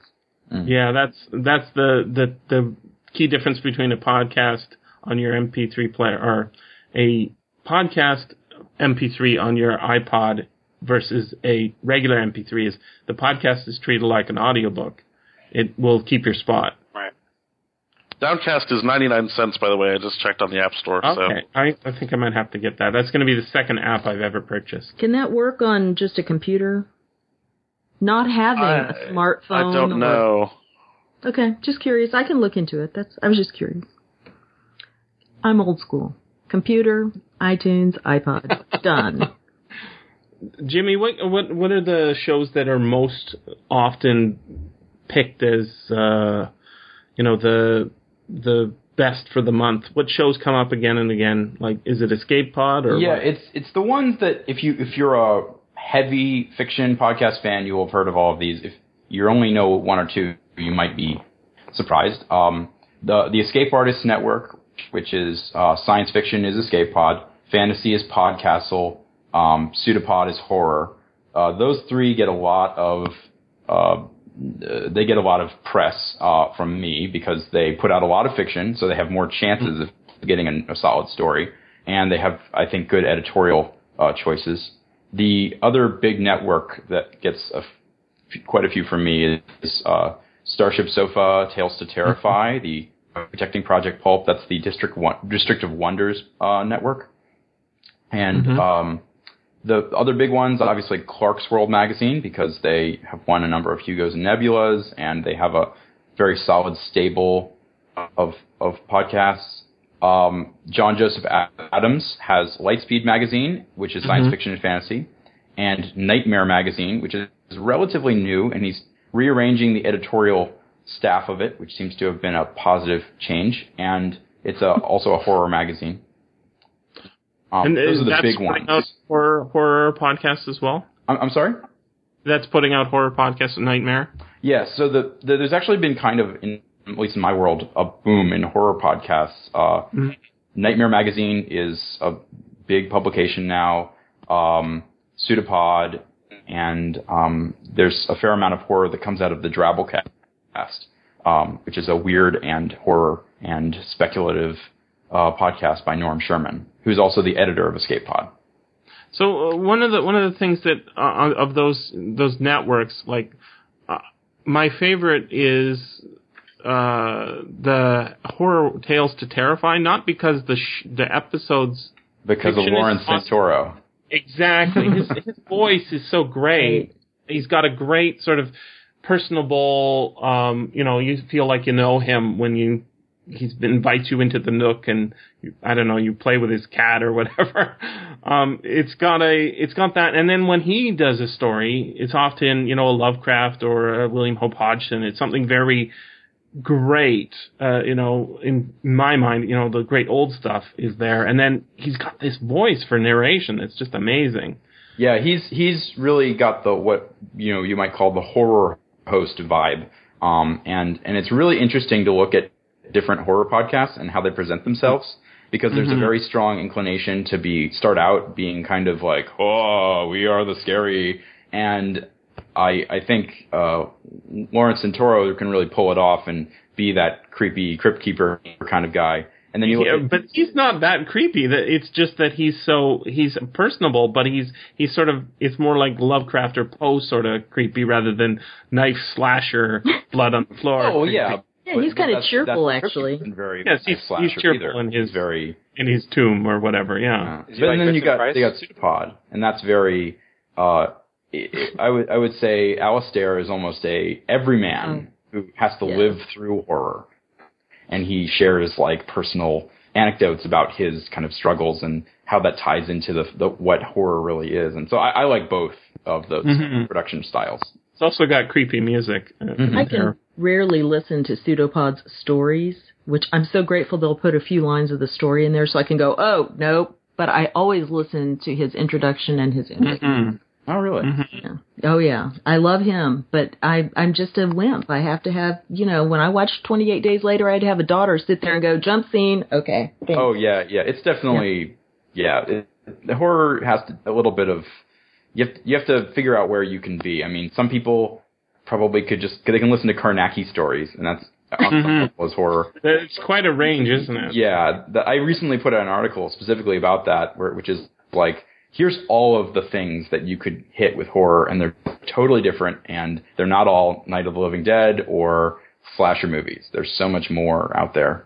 It's really beautiful. Yeah, I was out in, in the country um, in a trailer at my dad's place, and I was listening to um, Cthulhu ins- inspired um, short stories, and falling as- and I'm at bedtime. I'm thinking this is a really bad idea. Fortunately, it was not haunted for the next week, but it was it could have been close. yeah, I can't listen to horror right before bed. It's it's just a No. rule I've had to make for myself because Oh, there's a lot of horror to get through, and it, I slip up, and oh, it's not a good not a good idea. Uh, light and fluffy audio drama like Dakota Ring is exactly what you want to listen to before Mm-hmm. you go to bed. Because nobody, at the end of the half hour, nobody's, you know, corpses all sprawled all over the place with fish guts and, you know, it's, it's nice and, it's, it's nice and clean dreams. yeah. Does anyone listen to Journey Into? Who? Uh, I've heard a little bit of, it's, it's an interesting podcast because it's a, it's a mix, right? Uh, Journey into and then it's Oh. adventure or science it. fiction. It's a very good, like I think niche because it's small, but he knows a lot of. I, and his name escapes me right now, but Mhm. uh, he he knows a lot of the good narrators and podcasters, and Hmm. often gets them as audio talent. And he'll either produce a little, little story in full cast, or he'll find. He found all of the Seeing Ear Theater, uh, Sci-Fi Channel audio dramas somewhere, and he's been putting those out, and they're phenomenal. Um, They're on archive.org. It, it- Yeah. See, I would, I would, I, I will link to them, but I, I, I, I don't know if he's. I think he's actually. Uh, he could get in trouble that way. So what I do is I just link through, and then it's all archive.org's fault, right? Yeah, I don't But- know about the rights. I know, know he's had things before that had needed to be taken down, but he also gets. I mean, he put up a and produced a John Joseph Adams story from one of his anthologies. Uh, yeah, which was I, I like his. I like his stuff. He, but because it's a mix, right? It's it, it it starts with um you know journey into this, that, and the other thing. It's it's it's every adventure and horror and what that's here it neat. is: science, mystery, space, suspense, adventure, fantasy, horror, the unknown, and fun. So each episode could be one of those. Because of that, you, it's it's probably not getting as much attention as it it should because it's not just one thing. Like oh, I guess the way SFF audio is not just you know only Philip K. Dick, although I wouldn't mind that. if Sometimes it- it if it- yeah, sometimes it seems that way. Well, I think we've done like five, which out of 200 episodes is not that many, really. But I think when you mention him in practically every episode, that still counts. Well, okay, I mentioned him in this episode, but maybe you're right. I do mention him a lot, but he's really good. So Well, it's the Robert E. I- Howard Lovecraft Phil K. Dick podcast. There you go. yeah, that's a I'll that's mix it up. a good point you bring up, or at least easy segue is. I have kind of made an effort to veer away from too much historical fiction, and, and I don't mean historical yeah, fiction no, about you're, that's what I when I one of the reason I wanted you on here is because you are you don't spend much time talking about the stuff that I'm always talking about, which is the old public domain stuff. But you guys already exist. I don't need to be you. Exactly. That's what exactly. I like. Um, the it is very easy to get sucked in because I mean there's so many podcasts that are single single author or the great classics, and and while I like those kinds of podcasts, um, I feel like the people who are actually trying to like write new stuff and get it out there and, and then get donations so they can pay the authors and that's that's such a struggle um, that I really want to Yeah. make sure people are at least getting that stuff um, because they're going to find um, their favorite classic author just by searching the name more easily. But finding Podcastle is going to be a little bit more tough, a little bit more difficult. hmm Yeah, I like to get the shiny and new stuff. Well, the the sh- the shiny new stuff is is shiny, but and it's new, but is it good? Is so that's yeah, you- why yeah, I it- need It's a you have to you have to it's a risk. You have to um cultivate Exactly. somehow. I like the So, risk. I, I like need- that you might get a terrible story, and if you Yeah. don't, it's a reward. It's like a it's like a reason people like treasure chests that aren't made of plexiglass. That's why you need Jimmy. that's Tell exactly Or what you we can need. just have me read them for you, and then That's Ex- uh, right. That's exactly what we need is, is is somebody to say, you know, this is this is good because eventually, eventually, some of those stories are going to be classics, just like the Right. classics that somebody's talking about. But finding them is is the hard part, and so I, I do appreciate you doing that, and I hope more people do do that. But yeah, if you if you gave me my druthers, Jesse, you can have an old book or a new book. I'll take the old book every time Hmm. because it probably means somebody cherished it rather than just chucked it in the garbage. So can I bring up uh, talking about classics and then we won't ever speak of Sure. them again? no. Um, okay, the name of this podcast is off-putting. It's called CraftLit. I talk about it all the time, but um, it's if you just skip the first five or ten minutes, you get past all the knitting conversation because Heather Ordover started it a really long time ago, so that people who were knitting or crafting or whatever could listen to an actual book. But because she was an English teacher, she also would add comments at the beginning and some context and everything for you at the end. And so what it's turned into is this really fabulous listening experience. She's done quite a few books, including Dracula, Frankenstein, which I've just been re-listening to to get ready for an upcoming You're doing your homework already. I yeah. am. And, uh, but, so it's not just Pride and Prejudice and Little Women, cause I tend to skip those because I don't like the girly books so much and I don't like the girly conversation about them. Oh, women are empowered. But she's also not just that way, which a lot of those kind of podcasts would be. You know, she's doing other things. And so if you find a book on hers that you like, it's, she also is trying to get better audio. The older ones have just whatever LibriVox had available. But now she'll get people to actually just record for her. And her Dracula, she got different voice actors, including Ehren Ziegler from Chop Bard, to be the different characters. And so when he's reading Van Helsing, he's got the scratchy old phonograph sound behind, behind him because mm-hmm. that's how he recorded his journal. So it's getting uh, to be really an amazing podcast that way. So I No, I'm recommend I'm, it. I'm a big fan of her her podcast in the same way that I'm a fan of Forgotten Classics because I think you guys are it's like your twins from Oh, other other ends of the continent uh, country, right? Yeah. They're, they're they're very similar, and I I, I really appreciate that. oh, Uh, thank she- you, Jesse. She's she she tends to do more of the uh, classics, even more older than yours. Like you Yes. you tend to do 20th century, she does 19th century, but she also does um, she she does the in depth that I really appreciate. Mm-hmm. And well, and she's also she's really trying to look for true classics, whereas I started off trying to do classics books that I really liked. I couldn't get people to read, and I finally thought, well, if they're not in copyright, I'll read to you. Maybe you'll listen to me. That was my impetus. So Forgotten might going to be different. Yeah. So uh, Tam suggests, uh, oh, or maybe Seth suggests we should talk about podcasts about writing. Now, I hate podcasts about writing because I don't write podcasts, and I think I, I don't write stories, and I think that when you go to a regular science fiction convention, which I've done once, that's all they talk about. Yeah, I thought every science fiction reader was a writer. Potential. Exactly. Yeah. Everybody in the audience is listening for the exact same questions they all have heard a thousand times before, which is how do you get how do you get your stories submitted and get paid for doing stuff? And uh, can you tell me the secret recipe?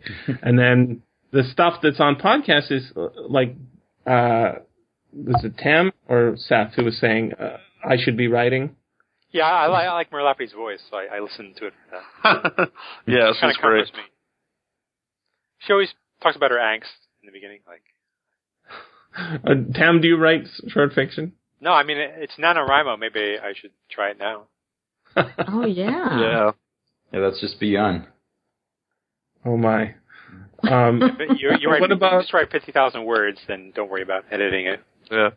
And if you I've do heard 2,000 I've heard words- writing excuses. That's, Writing uh, excuses is good. Um, Brandon Sanderson. Yeah, the good part is the great part about it is their their tagline is 15 minutes long because you're in a hurry and we're not that smart. So you Yeah. know they get in, they give you some writing tips, get out. Um, Brandon good for laughs, Sanderson, of course, is great. Um, Howard Tayler, who's a comic book writer, Dan Wells, who writes horror, and I believe Mary Robinette Kowal, who's a great author and also narrator, has participated recently. But anyway, they they have great kind of very focused segments, so it's not a lot of that navel gazing that I think you, Hmm. Jesse, object to when it comes to these writing podcasts, rightfully so. Yeah, they, they, they seem to talk about uh, techniques uh, about a particular problem in, in writing, and that at least has the entertainment value of seeing how the how the writer gets out of the problems he or she causes for her him or herself. Um, They're pretty funny too. yeah, and they're smart, witty people, so it, it it's okay. But I, I just I, I I think the the number of people who who listen to these is got to be pretty close to the number of people who are writing, right? Is the people who are listening to I should be writing are people who should be writing. So just go write and don't talk about it. I, I don't want to know how the sausage is made. I want more sausage. Neil Gaiman had a post about this. Uh, he like lambasted bloggers who blog about, oh, I have writer's block, and they spend two thousand words complaining about their writer's block. like you realize you could have written two thousand words of story in the time that it took you to write that blog post. Right. Well, part of part of the benefit of a writing podcast. I mean, I'm I'm kind of a lapsed short story writer. I basically don't have any time to do it. Um, but I one thing I think that podcasts like that and going to these conventions offers is not just what's the secret sauce because I think after a, a, few years people figure out that there isn't a secret sauce. They have to make it themselves. Exactly. No But- the podcast gives community, which is when you're alone in your little writing nook scribbling away, and then you can listen to Mur Lafferty or any of these others say, "Hey, writing is hard." You can be like, "Yes, writing is hard," and it and it makes you want to go on because you're not the only one who's having a hard time. And I think podcasts in general kind of offer that um, to you know to the to the to their audience. They say you're yeah, not I alone. It's community, absolutely, and I, I guess I guess I just don't like the overlap because I, when I go looking for science fiction in iTunes or wherever I'm looking for podcasts or fantasy or horror, a lot of the things that people are talking about are the the writing of those things, and they just sort of get in my way of finding the stuff that is the actual stuff I'm looking for, which is the actual writing, not the I should be writing, but the I am writing, or uh, no, look at what I wrote. There's also Adventures in Science Fiction Publishing that uh, does interview some pretty great authors uh, with a focus on that whole process. So again, I don't think it's really that helpful, but sometimes it's great just to hear the author's stories. Well, some some people, you know, they're entertaining um, when they're they're being interviewed, no matter what they're being interviewed about. But um, the interview format also, you know, I'm not a big fan of that. So um, I, I haven't listened to I should be writing in a long time. But is that what she she does when she has people on? Is interview or is it more discussion of the kind of writing excuses? Um, I, I suppose she asks different writerly questions, like where you, where do you get your ideas and things like that. Okay, that that that that question. but is- probably not what you would interested in. Is the bad one. I, I traveled all the way across the country to listen to a bunch of amazing writers, and that was, that's the first question out of every everybody in the audience's mouth. I was at um um when I was doing my masters at Oxford. Uh, I sound like a complete jerk now. Anyway, No, um, no, you sound sound really smart. anyway, um, I was at the um, Oxford Student Union, um, and I was listening to Terry Pratchett speak, and someone asked him, well, "Where do you get your ideas?" And he just kind of off the cuff says, "Well, I just make things up, you see." It's like that That's bit how you do it. with. Uh, But that's not true for Terry Pratchett because Terry Pratchett like shamelessly steals everything. So I was a little bit disappointed in that answer because it, it seemed a little disingenuous from him. I mean, he does make things up, but he's his source material is very transparent. Well, that but see, that's the problem is the I think I think we need to read more of the older stuff so that we can see. Like that's what makes Neil Gaiman so good is that he's read a lot of old stuff, and he says, "Wow, you know that Jungle Book? I like that. I wonder what I could do with that." And he thinks about it for a while. Right. And he says, "How about the Graveyard Book? Oh, kid raised by ghosts. That sounds cool." And that layering of of you know he's not imitating uh, something that was written ten years ago. He's imitating something that was written, you know, many many moons ago. That's been filtered through Disney or whatever. Uh, it, it gives a, a added resonance that I think is makes him one of the great writers, as opposed to one of the many many legions of not great writers that are out there. Yeah, it's definitely uh, very apparent whenever I go to one of these science fiction conventions. Uh, we have two that are very good in the DC area, uh, Capclave and Balticon, and they. Uh, I, I'm always amazed at the stuff that people are trying to get people excited about, the the things that they're plugging as their books, and I'm like, that sounds like every other book ever that is on the bookshelf right now. And I, I guess it's from on one end it's a commercial thing, but on the other end it's like I, I, I that's why I like short stories because there's less of an echo, You're in and out, echo yeah. chamber. It's a lot Yeah. more like I had an idea in the middle of the night and I had to get it down, and it's not like I want to write a a uh, romance novel that involves you know spectral spirit number five and you know some kind of a teenage angst issue. It's there's actually like a more of a old school vibe to a lot of science fiction and horror and fantasy. Mm-hmm. Mm-hmm. Yeah, I'm there. They're directed at I want to write and sell a story. They don't have, you know, the old pulps. You had a deadline. You had to get your whatever. I'm selling to Adventure magazine. I have to get my adventure going. Done. Um, and these people all have too much time to think about it. And maybe also, I was thinking since I'm in the middle of a slow, close reading of rereading of The Lord of the Rings, um, you think about how Ooh. much. Oh, oh, it's good. Yeah, it's really good. anyway, and let me just say, the Tolkien Professor podcast, the old episodes where he's doing his Tolkien Professor thing, really good.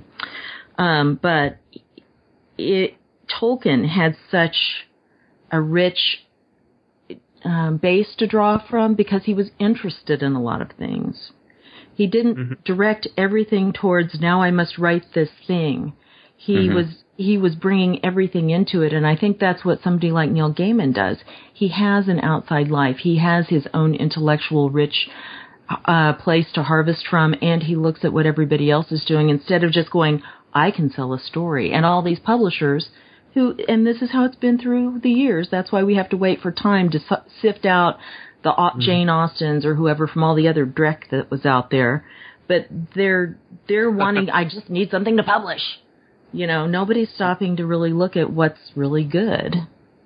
It, it's it, it, it's insanely interesting to me uh, that there is this voraciousness for the new, because to me, if it's new, that means it's probably bad. But to most people, it's new. That's what I want, and that is strange to me because I don't understand why they want something. Is it like to be one is one up on your neighbors? You've got the It's the new exciting. shiny car. Yeah, it's it's, You know, it's I've got new. It, it it's exci- it's novel. You've never run into it before. And another thing that I like about, especially short fiction, as opposed to novels as much, is I feel like I'm part of it. If I find, hmm. Uh, you know, the first reading of a new Clarkesworld story, it's a new Ken Liu story or something like that.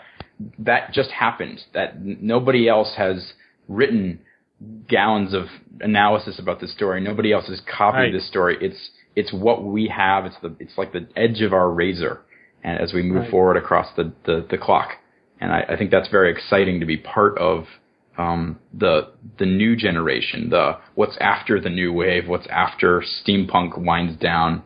I think that's More exciting. zombies.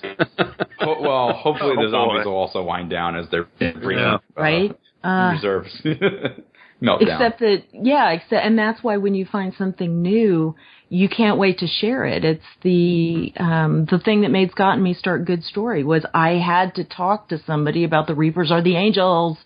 Mm. Zombies, sorry, but, but they're kind of background material. Or Welcome You know. to Night Vale. I mean, that's another great example. Right, Of, right. It's not copying anything in particular. It's inspired by some number of things, but there's just this organic community that's just appeared around it. Yeah, it's interesting because uh, that th- that started as a exactly as what you would think would be doomed to failure, which is a promotion for a book company. Their way of, of promoting their book company. Now, what happened to the book company? Maybe they'll do some not Welcome to Night Vale, and people will buy that. They got a lot of but whatever t-shirts. else they were going to do is not is not the focus, right? It's it's the accidental. It's like the commercial for uh, a Budweiser beer where the I don't know the frog becomes a celebrity and nobody drinks the beer.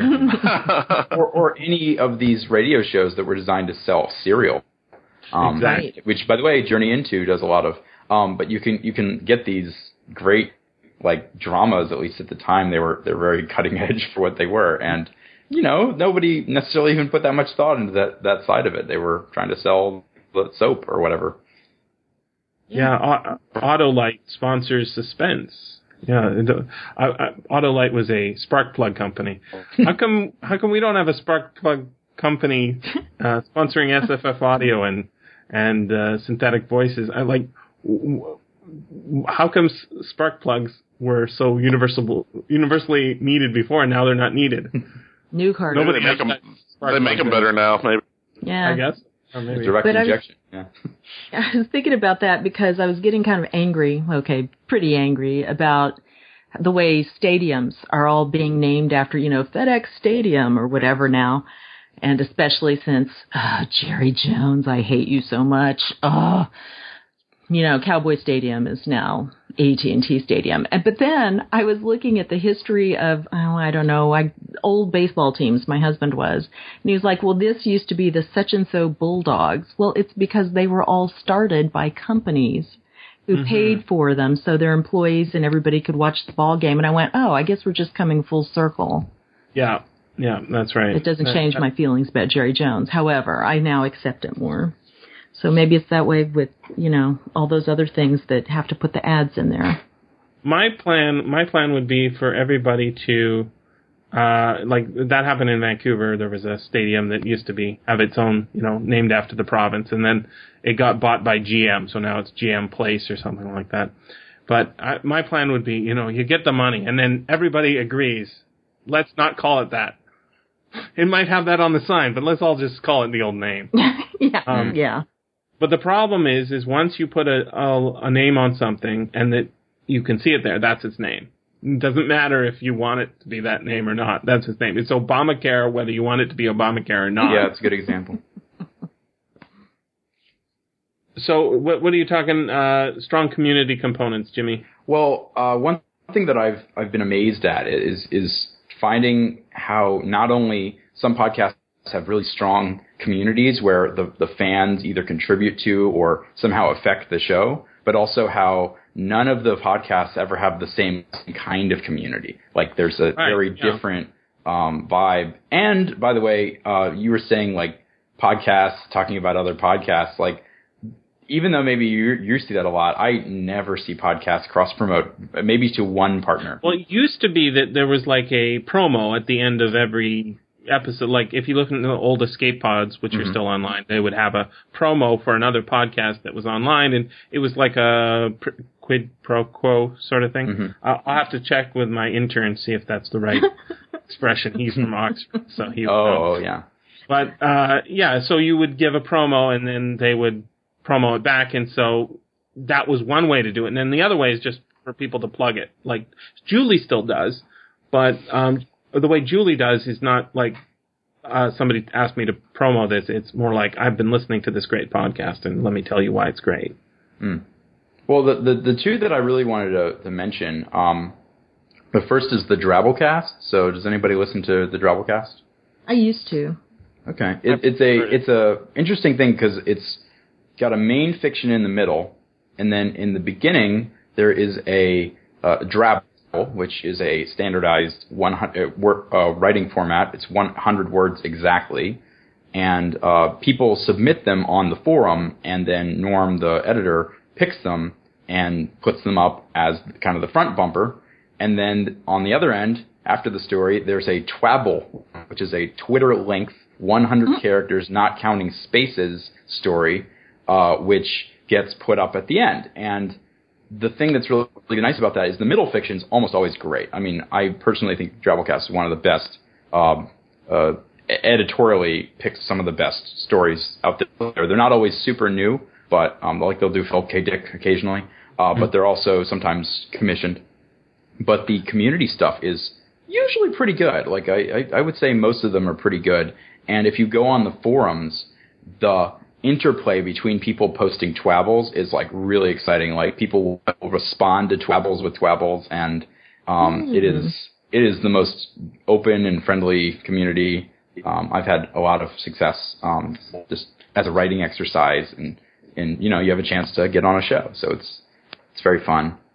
Uh, this is, I think, the reason I don't listen to this one is because they, the, for whatever reason, they caught up. They put music under the reading, right? It's yeah, it's custom uh, arranged for each piece, um, which actually I generally don't like music behind audio, uh, but I actually think this is a great example of how to do it right. But that's just my opinion. Yeah, like they've got like they've got really good content. So they've got a Margaret Atwood. I I, I don't know how that one is, but Bloodchild I've read, and that's a great story by Octavia Butler. So that you know that that I'm there. Except when I start to listen to it, there's a combination of sometimes the the narrator. Uh, I think it is Norm Sherman. Whatever compression software he's using, we get the sort of at the recording level, and it Really? yeah, I it, once you start hearing it, you can't unhear it. Oh, And then- Oh my god, it's really bad. That's so weird. I've I've literally talked to tens of people who listen to this Really? show regularly. nobody no- got no th- bothered. with yeah, I actually he's known for his superb audio quality. Like I don't. He has he has a nice voice. I like his voice. I mean the, he- the editing, the actual tech side of the audio.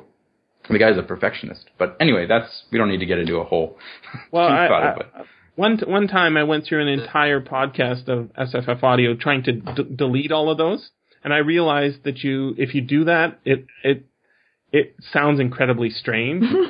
but and also it takes forever because everybody's breathing all the time. That's. Um, and it, it, it did cut it down quite a bit. I was trying to reduce the length somehow, and, and I ended up just scrapping the whole project. But the the thing is, is if if if your compression is weird, um, it can up it uh, to bring it, and it, you know, it brings the sound that's low up high, and then with the that and the combination of the, the music under it, it's like audiobooks don't have music under it for a reason, is my thinking. But uh, I know I've we've talked about this separately, so I, I don't want to harp on this. But yeah, that's my big problem with the Drabblecast is is the content looks great and then I can't listen to it. I've never noticed it. No, okay, well No, then, I. In fact, not? you wrote something about not liking the music under something one time, and I was like, "Here's how bad I am." I'm like, "He plays music."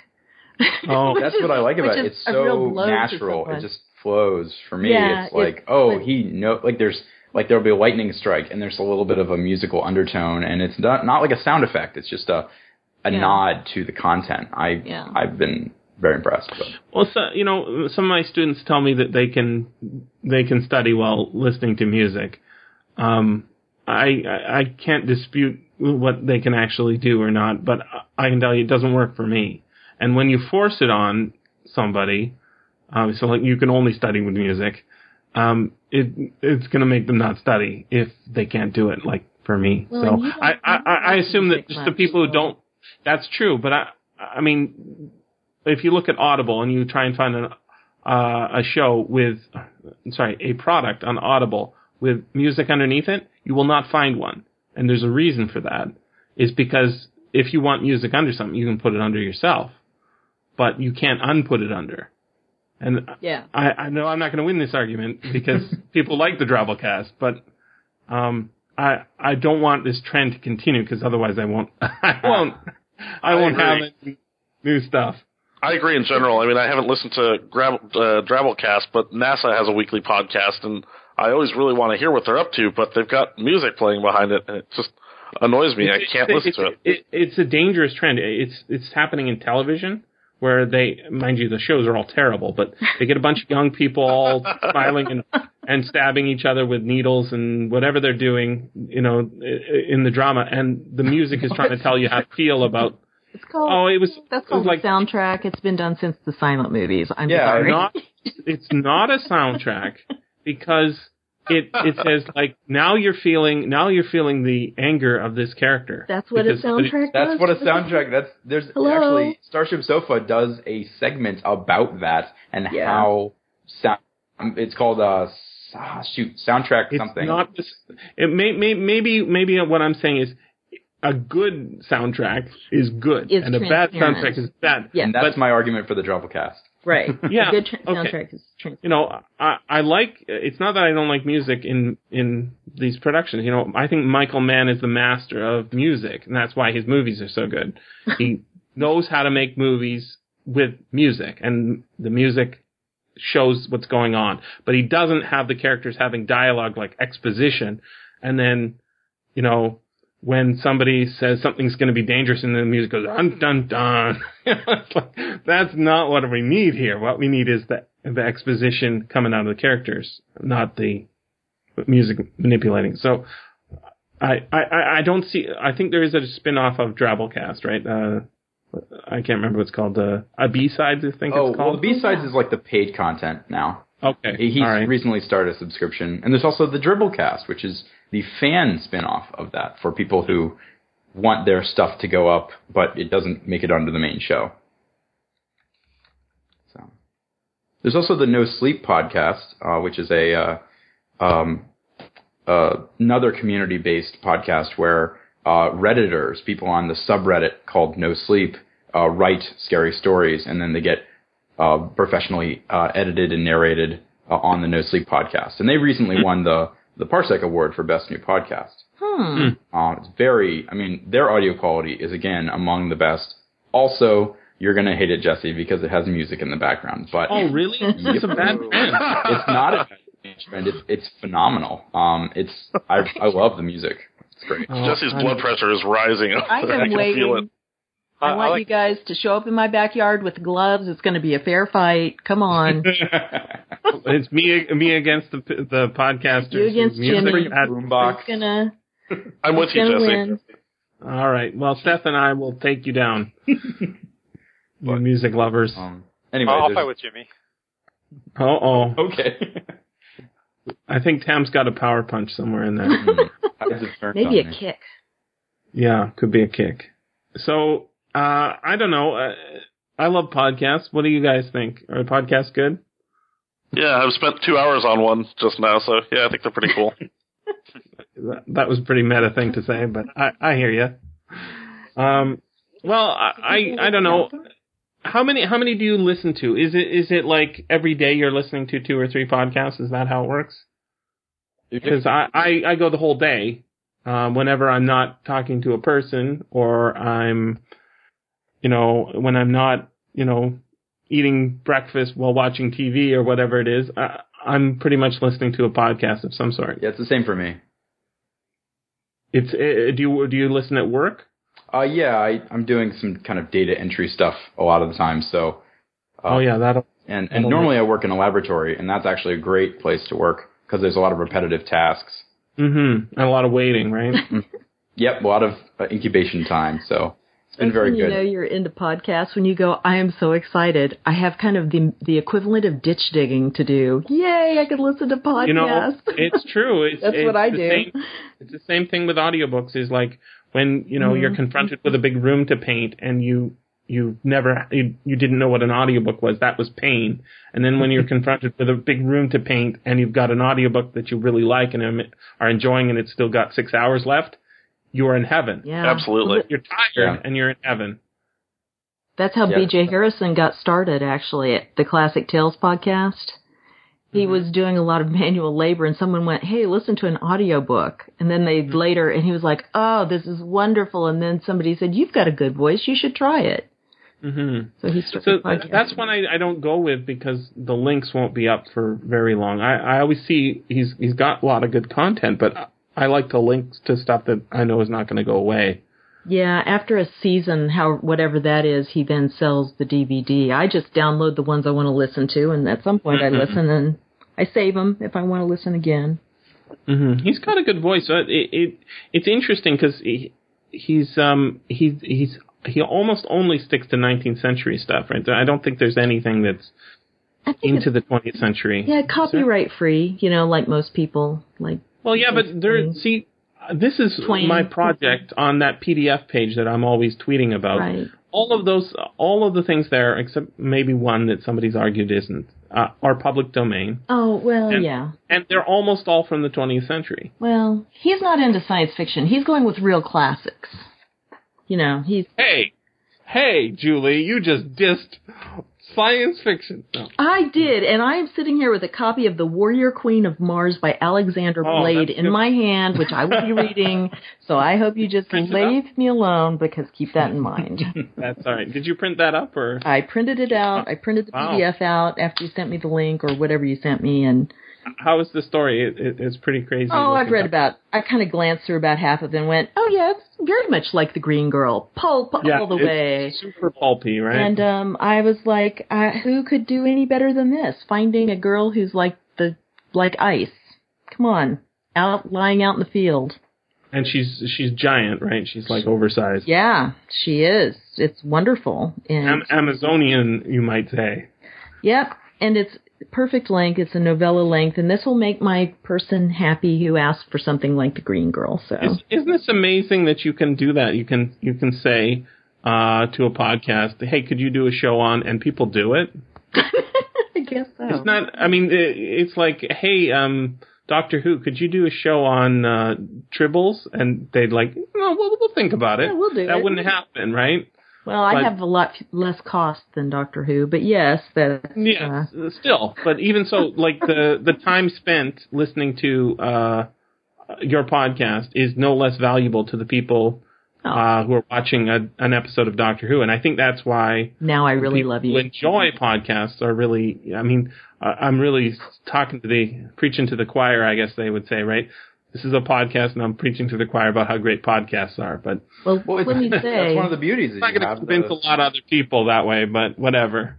yeah, because you have the community that you can tie into and say, "Hey, what do you guys like?" And they say, Mm. "We like this," and they say, "Okay, we're gonna do more of that." Like it's very, it's very direct. There's not as many like advertisers and producers that you have to work through like they would on Doctor Who. That's right. Well, true, and I will do stuff that I would never do otherwise. I was not interested at all in Rappaccini's daughter. I'm really, really disinterested in the cricket on the hearth, but it's been two years I've been asked over and over by this one person. So guess what? Oh, oh wow. I'm not going to read it. I'm going to get a, the LibriVox person is super good, and so I'm going to use that. But still, I'm going to have but to you're going to listen to it. I you're- am, and do the intro and exit and all that, and but you know that was the way for Genesis. And Well, no, you read the whole thing of that, and uh, well, I did, but I mean that I would never have come up oh, with I. Genesis. Somebody, I mean, somebody said read someone Genesis. specifically said I would like to hear you talk about Genesis as a piece of literature, Oh. and I said okay. They said I'm an atheist, but I would like to hear you, and I was like, all right, I will do that thing. Did they they get converted?